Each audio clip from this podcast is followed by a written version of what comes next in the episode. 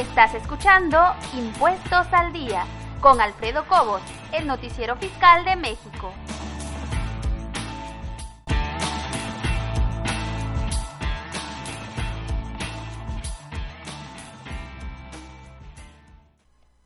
Bienvenidos a Impuestos al Día, les saluda Alfredo Cobos y el día de hoy les hemos preparado un programa cargado de contenido e información. Le comento cuáles son los titulares de esta semana.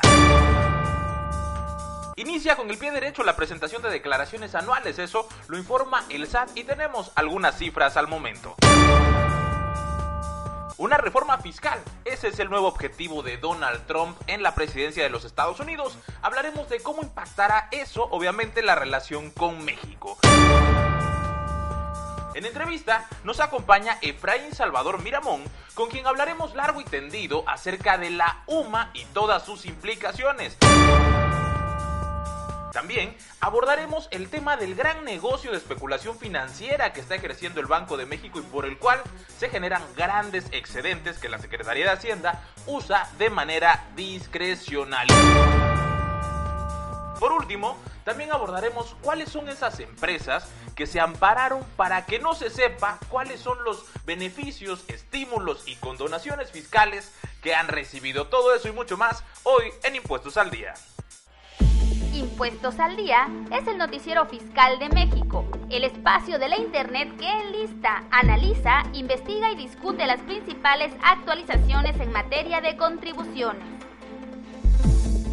Tu mejor herramienta para mantenerte al tanto de las novedades que transforman a diario el acontecer de los contribuyentes, sus empresas y por supuesto el trabajo de los profesionales de los impuestos con un conjunto de opiniones y voces que aportan pluralidad a la discusión. Alfredo Cobos te pone al día cada semana de las noticias fiscales que más te interesan, solo aquí en Impuestos al Día.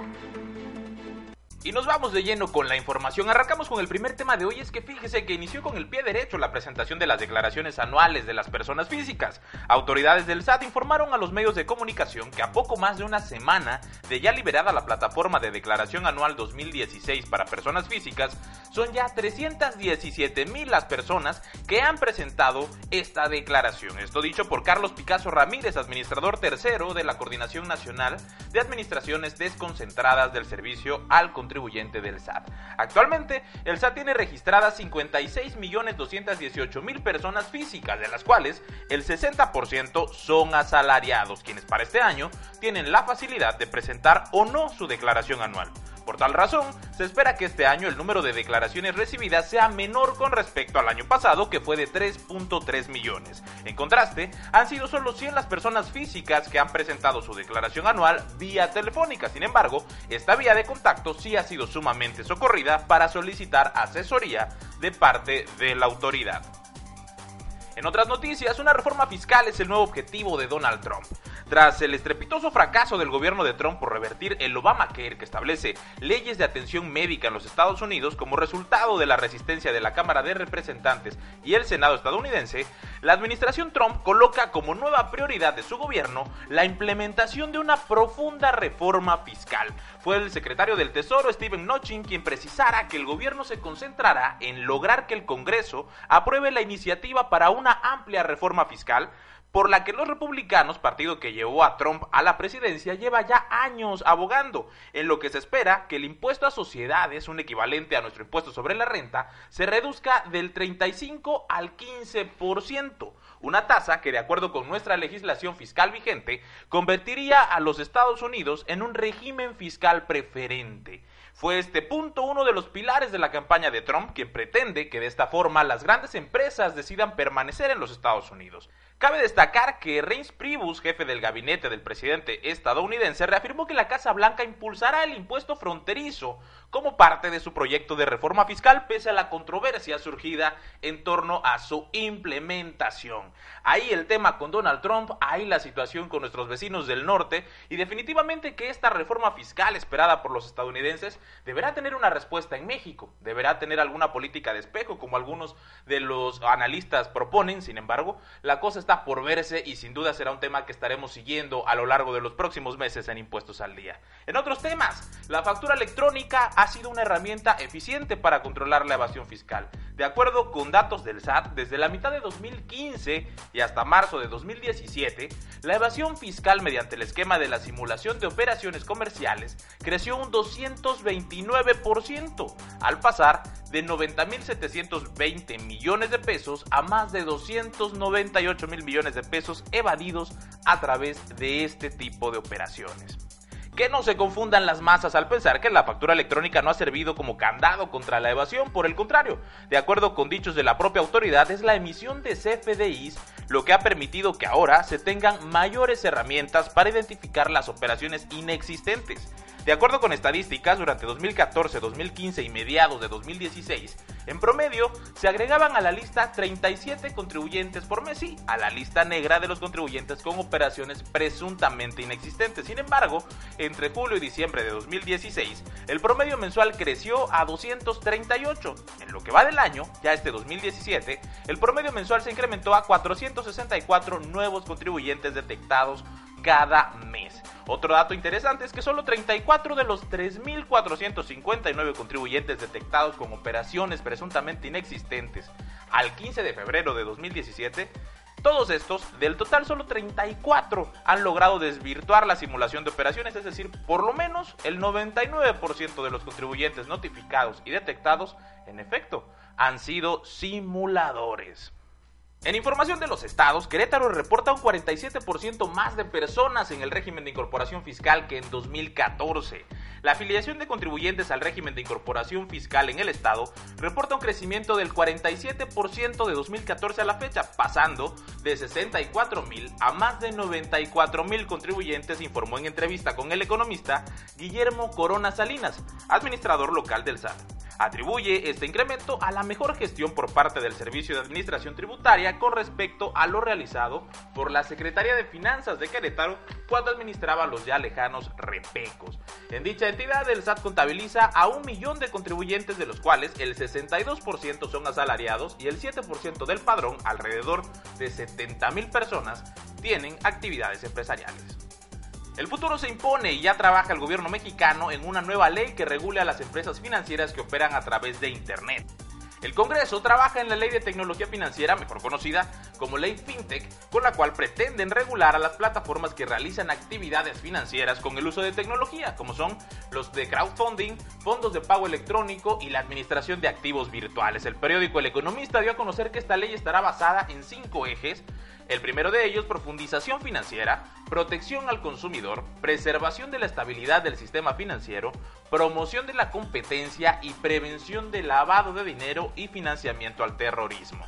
En el primer borrador de la ley, se expone que será la Comisión Nacional Bancaria de Valores, el Banco de México y la Conducef quienes tendrán las facultades para supervisar y consultar a las fintech. En México se han identificado 158 startups fintech nacionales, siendo nuestro país el mayor mercado fintech en toda Latinoamérica. Con esto, vamos a un corte y regresamos.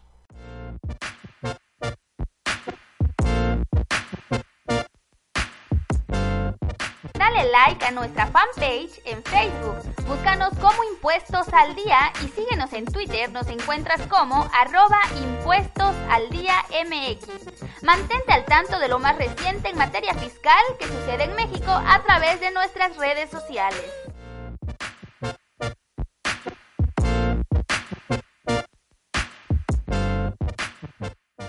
Gracias por seguir en Impuestos al Día. Ya regresamos con más información y en este bloque abordaremos un tema muy interesante. ¿Ha escuchado usted hablar del remanente de operación que entregó el Banco de México a la Secretaría de Hacienda? Bueno, espere un momento más y lo abordaremos con detalle. Antes de eso, hablemos de las empresas, de las empresas que se amparan para el que el SAT, fíjese usted, no publique que han sido beneficiarias de condonaciones fiscales. El diario Reforma publicó una interesante nota acerca de unas 40 grandes empresas que promovieron amparos para evitar que se hagan públicas las condonaciones fiscales con las que el SAT los benefició entre 2007 y 2015. Esta es una historia de ya atrás tiempo y el recurso legal busca que no se cumpla la resolución del Instituto Nacional de Acceso a la Información, el INAI, de publicar el monto de las condonaciones y las empresas que las recibieron. Entre las empresas que interpusieron esta demanda de amparo están BBVA Bancomer, HSBC, Banorte ICSE, Scotiabank,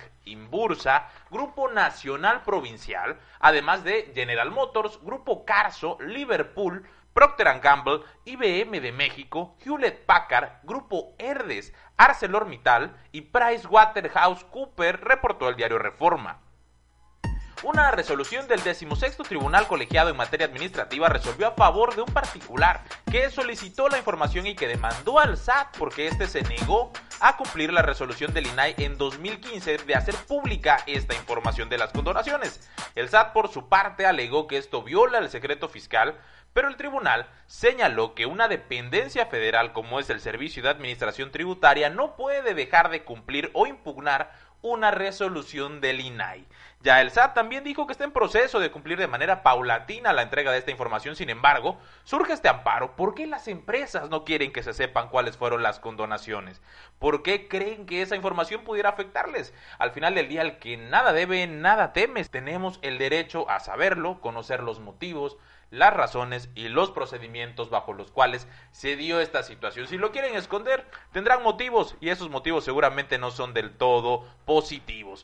Vamos a otra información que industriales se reúnen con el SAT en Nuevo León para solicitarles facilidades administrativas. Los industriales de Nuevo León se reunieron con el jefe del Servicio de Administración Tributaria Osvaldo Santín Quirós para conocer a detalle los programas que el órgano desconcentrado está implementando para facilitar la tributación, así como para presentar sus inquietudes y propuestas. En la reunión participaron el presidente de la Cámara de la Industria de la Transformación, Juan Ignacio Garza Herrera, y representantes de la Comisión Fiscal, de Pequeñas y Medianas Empresas y de empresarios jóvenes de esta Cámara.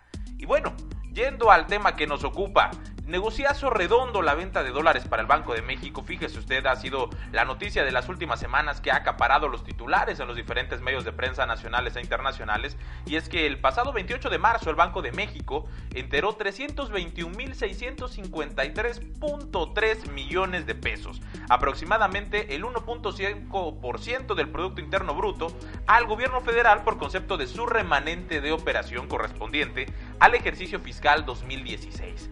El gobierno de la República informará de manera oportuna los detalles de las operaciones en las que se utilicen los recursos del referido remanente conforme éstas tengan lugar. Según Enrique Campos en su columna del Economista, si el Banco de México fuera un negocio, sería uno muy bueno, no solo por el valor de mercado que tiene la marca, dice el especialista, sino porque durante al menos en los últimos tres años ha comprado dólares a un precio inferior del que después los coloca en el mercado. Y sí, tiene toda la razón. En 2014 el Banco de México entregó a la Secretaría de Hacienda casi 31.500 millones de pesos, en 2015 fueron 239 mil millones de pesos y en lo relativo a 2016 se rompe el récord al tratarse de más de 321 mil millones de pesos. Estos remanentes no están previstos en la ley de ingresos de la federación, por lo tanto tampoco están considerados en el presupuesto de egresos, es decir, no tienen un destino específico específico para gastárselo.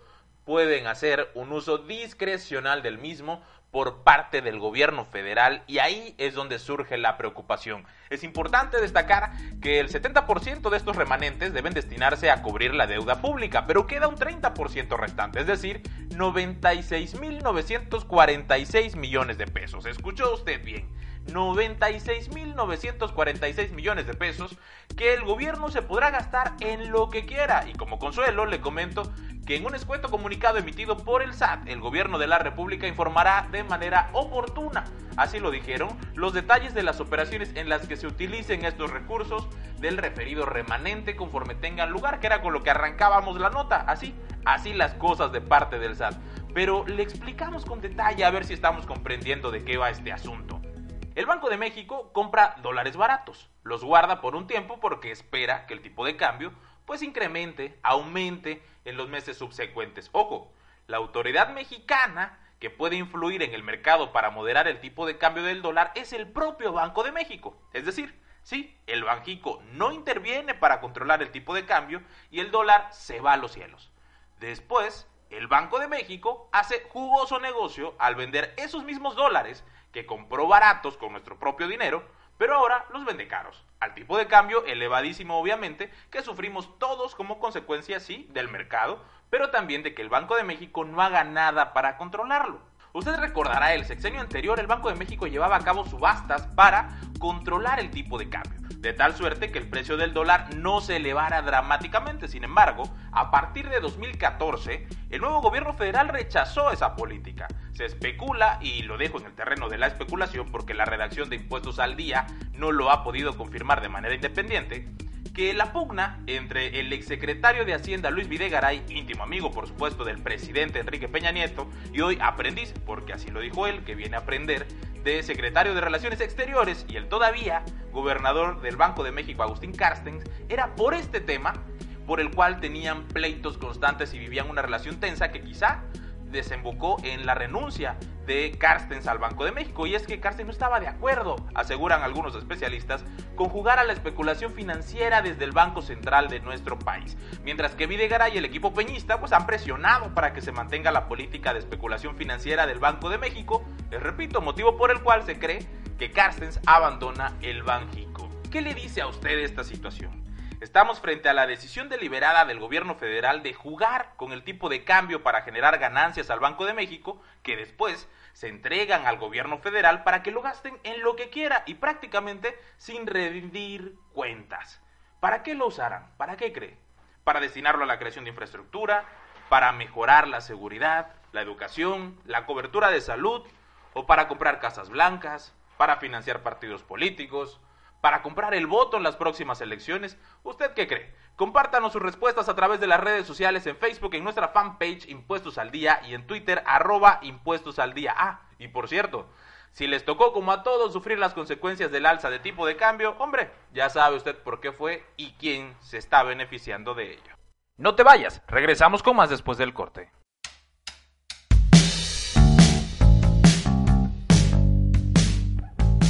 Cada semana Impuestos al Día, el noticiero fiscal de México, un espacio de Internet que enlista, analiza, investiga y discute las principales novedades en materia fiscal.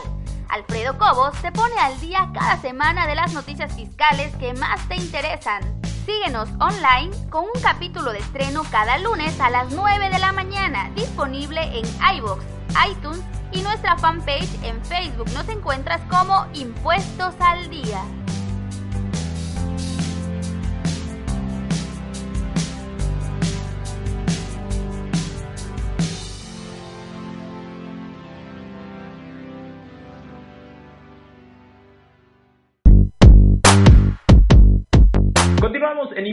Y justamente en este momento nos vamos a enlazar con Efraín Salvador Miramón, quien acaba de publicar un interesantísimo artículo en la página elhilodelseguro.com. Si ustedes están pendientes y siguen esta página seguro ya lo habrán podido encontrar. Está dividido en cuatro entregas y aborda de manera muy amplia, muy concisa y sobre todo muy ilustrativa la aplicación de esta nueva unidad de medida actualizada esta UMA para todos los que estamos pendientes de las actualizaciones en torno a este tema. Efraín, qué gusto tenerte en Impuestos al Día. ¿Cómo estás? Muchas gracias, Alfredo. Un gusto estar participando con ustedes. Muchas gracias por la invitación. Me siento honrado por ello. Y pues aquí estamos por esta situación de, de la publicación. Ha sido muy exitosa, ¿no?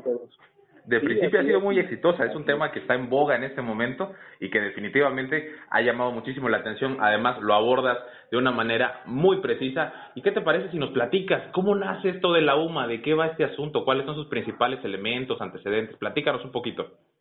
Eh, pues fíjate que la intención fue desindexar o desvincular el salario mínimo general de las demás leyes, ya que muchas dependían o estaban montadas sobre el salario y por lo tanto pues no lo dejaban que se incrementara libremente.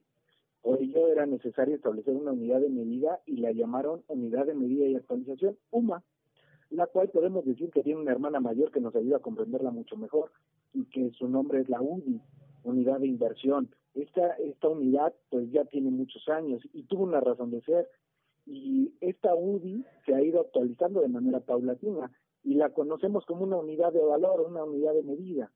Tan es así que algunas exenciones fiscales pues se encuentran valoradas o cuantificadas. Con esta unidad. Efectivamente. Así es. Y cuéntanos, ¿cómo se determina la UMA a partir de todo este proceso legislativo que, que bien nos platicas? ¿Cuál es el proceso para su determinación? ¿Quién la calcula? ¿Cómo la calcula? Para que toda la gente que nos está escuchando, que quiere entender más del tema, pues tenga estas referencias. Pues fíjate que en primera instancia, tomando como ejemplo precisamente la UDI, la UDI se equivalía a un valor de un peso y conforme a eso se ha ido actualizando. En el caso de la UMA, la unidad que se quería desvincular era el salario mínimo general, por lo tanto, se le asignó como primer valor eh, el, monto del salario mínimo. En ese sentido, pues, ¿qué es lo que sucedió? Como no había una ley para determinar el valor de la UMA, el Congreso de la Unión determinó, ¿saben que La UMA para el 2016, a partir del 28 de enero, eh, tiene el mismo valor que el salario mínimo y posteriormente se emitió la ley para determinar el valor de la UMA, el cual es emitido por el, el INEGI y de esta forma se determina que va a ir aumentando su valor conforme a la inflación, de tal manera que para el 2017 tenemos dos valores, uno que termina su vigencia el 31 de enero del 2017 con 7304 y otro que comienza en febrero y estará vigente hasta el 31 de enero del 2018 de 75.41. Y evidentemente todos estos datos tienen un impacto en términos laborales, fiscales, de seguridad social para las empresas y por supuesto también para los trabajadores. Desde tu punto de vista, ¿cuáles consideras que son los principales aspectos en materia laboral, los efectos que ha tenido esta modificación, esta nueva unidad de medida en el corto y largo plazo en materia laboral?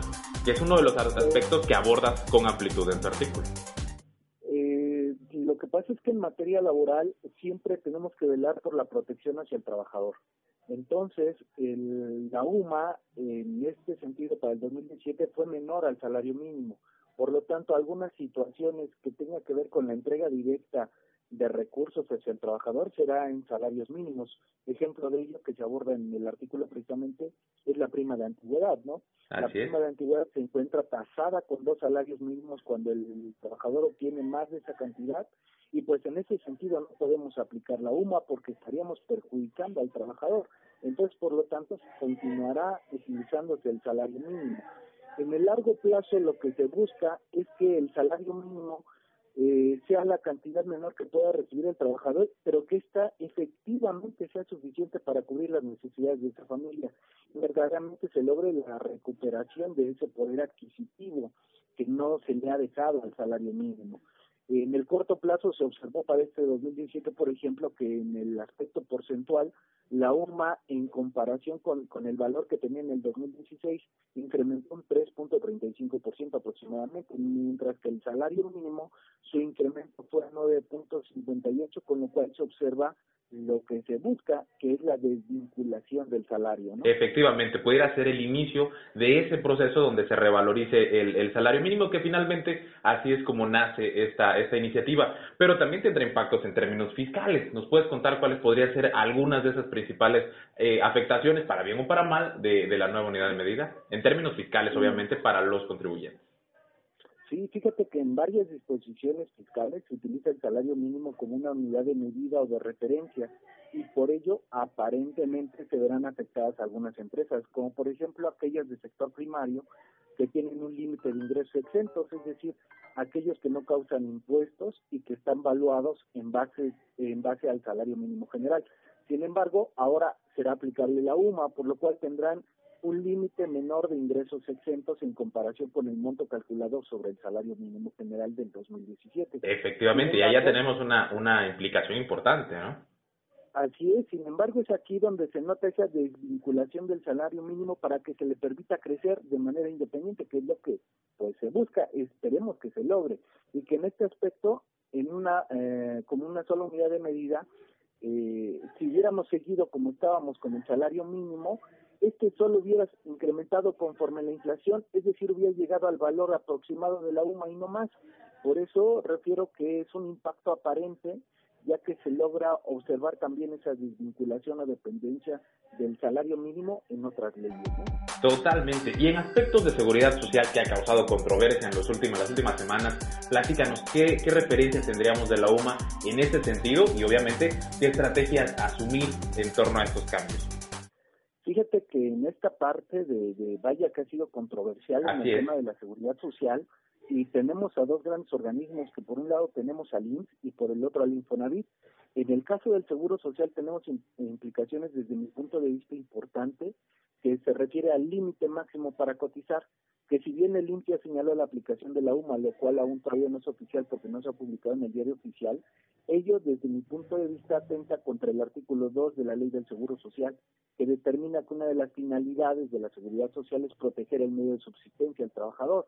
Entonces, si el trabajador subsiste con el salario, pues desde mi punto de vista debiera de ser aplicable como límite máximo el salario mínimo general y no la UMA como lo ha señalado la autoridad. Incluso esto pudiera afectar en un futuro la pensión de un trabajador al cotizar con una cantidad menor a la que efectivamente se busca proteger. En este sentido, pues el trabajador que resulta afectado, pues eh, sería recomendable buscar algún medio de defensa que considere necesario para eh, que se le aplique esta, esta opinión, ¿no? esta situación. Definitivamente. Vaya, como decías, que ha causado controversia, sigue el debate en torno al tema y qué bueno que, que esté información como la tuya en los diferentes medios que habitualmente consulta el gremio para informarse, para mantenerse actualizado. Les recordamos a todo el público que nos escucha que el artículo de Efraín Salvador Miramón está publicado en el nido del seguro.com. Ahí lo podrán encontrar en cuatro entregas. Es un artículo sumamente completo acerca de todo este proceso relacionado con la UMA, desde sus antecedentes, el origen, las implicaciones en los tres ámbitos que acabamos de platicar, en materia laboral, en materia fiscal, en materia de seguridad social. Y no nos queda más que agradecerte, Efraín. Qué gusto tenerte en Impuestos al Día, que sea la primera de muchas. Platícanos dónde te puede encontrar la gente, dónde te pueden contactar a través de redes sociales. Muchas gracias, mi estimado Alfredo. A mí me pueden contactar a través del correo electrónico efraín-salmir.com o bien a través de Facebook en Efraín-salmir. Ahí con mucho gusto los podemos atender, ya sea vía inbox o en el muro si gustan dejar alguna publicación. También formamos parte del grupo de Ataraxia Tributaria. Suena un poco extraño el nombre, pero lo que buscamos es precisamente un poco de tranquilidad en materia fiscal. Definitivamente. Ahí, no, ahí nos podemos, nos podemos encontrar, por supuesto.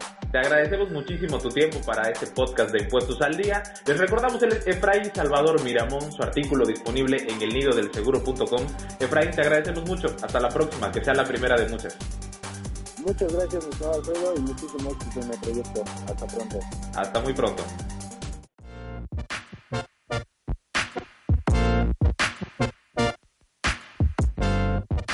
Like a nuestra fanpage en Facebook. Búscanos como Impuestos al Día y síguenos en Twitter. Nos encuentras como arroba impuestos al día MX. Mantente al tanto de lo más reciente en materia fiscal que sucede en México a través de nuestras redes sociales.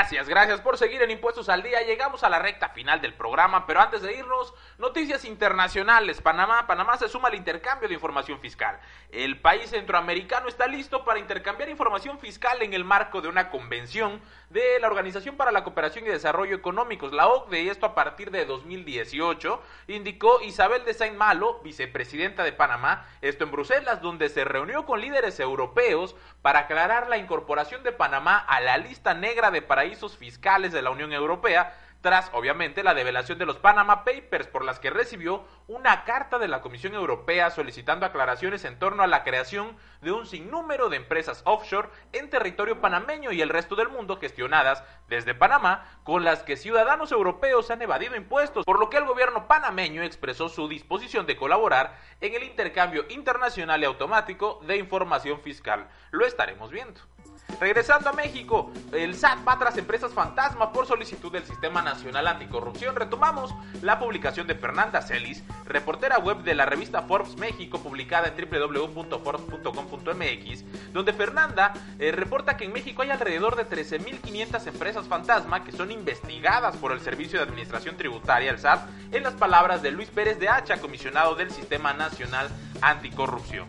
La reportera abordó al comisionado anticorrupción a su salida del Value Investing Forum y Pérez señaló que ya se habían identificado entre 3.000 y 3.500 empresas fantasmas, a las cuales se agregaron 10.000 más a finales de 2016. Asimismo, indicó que hay compañías ficticias que participan en procesos de licitaciones públicas en el país, por lo cual ya están trabajando en el fortalecimiento de mecanismos que permitan combatir dicha problemática. A los abogados y especialistas en temas de licitaciones públicas les duele el tema de empresas inexistentes con socios falsos y que falsifican documentos, dijo Luis Pérez de Hacha a la reportera de Forbes. Fernanda Celis comenta en esta nota que el país podría pedir la ayuda de instancias extranjeras, incluyendo a Estados Unidos, para erradicar el problema de corrupción según el comisionado anticorrupción. Interesante el tema, por fin se está asumiendo una situación real que existe en nuestro país desde hace muchísimos años y esperemos que entonces sí se tomen cartas en el asunto. En otros datos, Autoridad Fiscal Suiza emite reglas definitivas sobre intercambio automático de información. La Administración Federal Suiza ha publicado recientemente las reglas definitivas para el intercambio automático de información. Las instituciones financieras suizas van a comenzar a recopilar datos al 1 de enero de 2017 y reportar dicha información a la Administración Federal de Impuestos en este país, la cual a su vez intercambiará esta información con sus países asociados a partir de enero de 2018. En consecuencia, las disposiciones del secreto bancario suizo seguirán siendo aplicables únicamente en las circunstancias internas de cara al futuro. Por otra parte, las entidades suizas y extranjeras podrán hacer frente a las obligaciones de cumplimiento, así como a las obligaciones de información en virtud de esta norma. Y con esto llegamos al final del programa, vamos rápidamente a un resumen de noticias.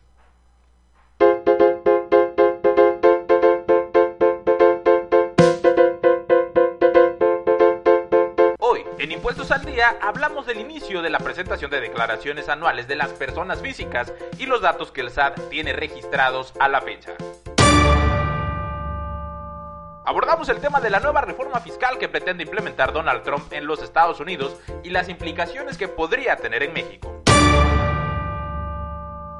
Nos acompañó en entrevista Efraín Salvador Miramón para hablar de la UMA y las distintas implicaciones en los ámbitos empresariales.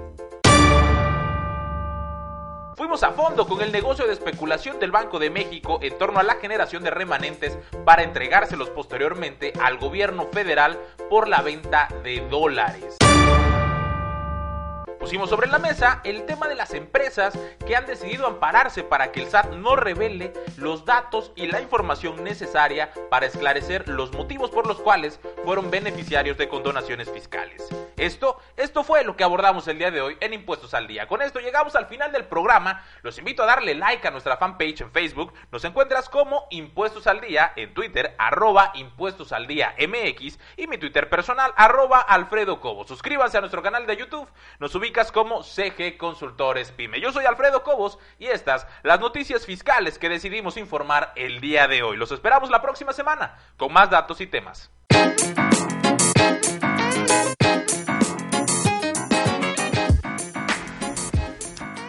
Acabas de escuchar Impuestos al Día, el noticiero fiscal de México con Alfredo Cobos.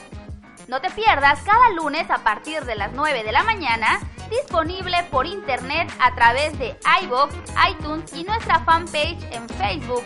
Nos encuentras como Impuestos al Día y dale me gusta. En Twitter síguenos en arroba Impuestos al Día. Puedes encontrar más de este y otros contenidos en www.cgconsultorespyme.com.mx y en nuestro canal de YouTube CG Consultores Pyme, suscríbete y no te pierdas ninguna novedad.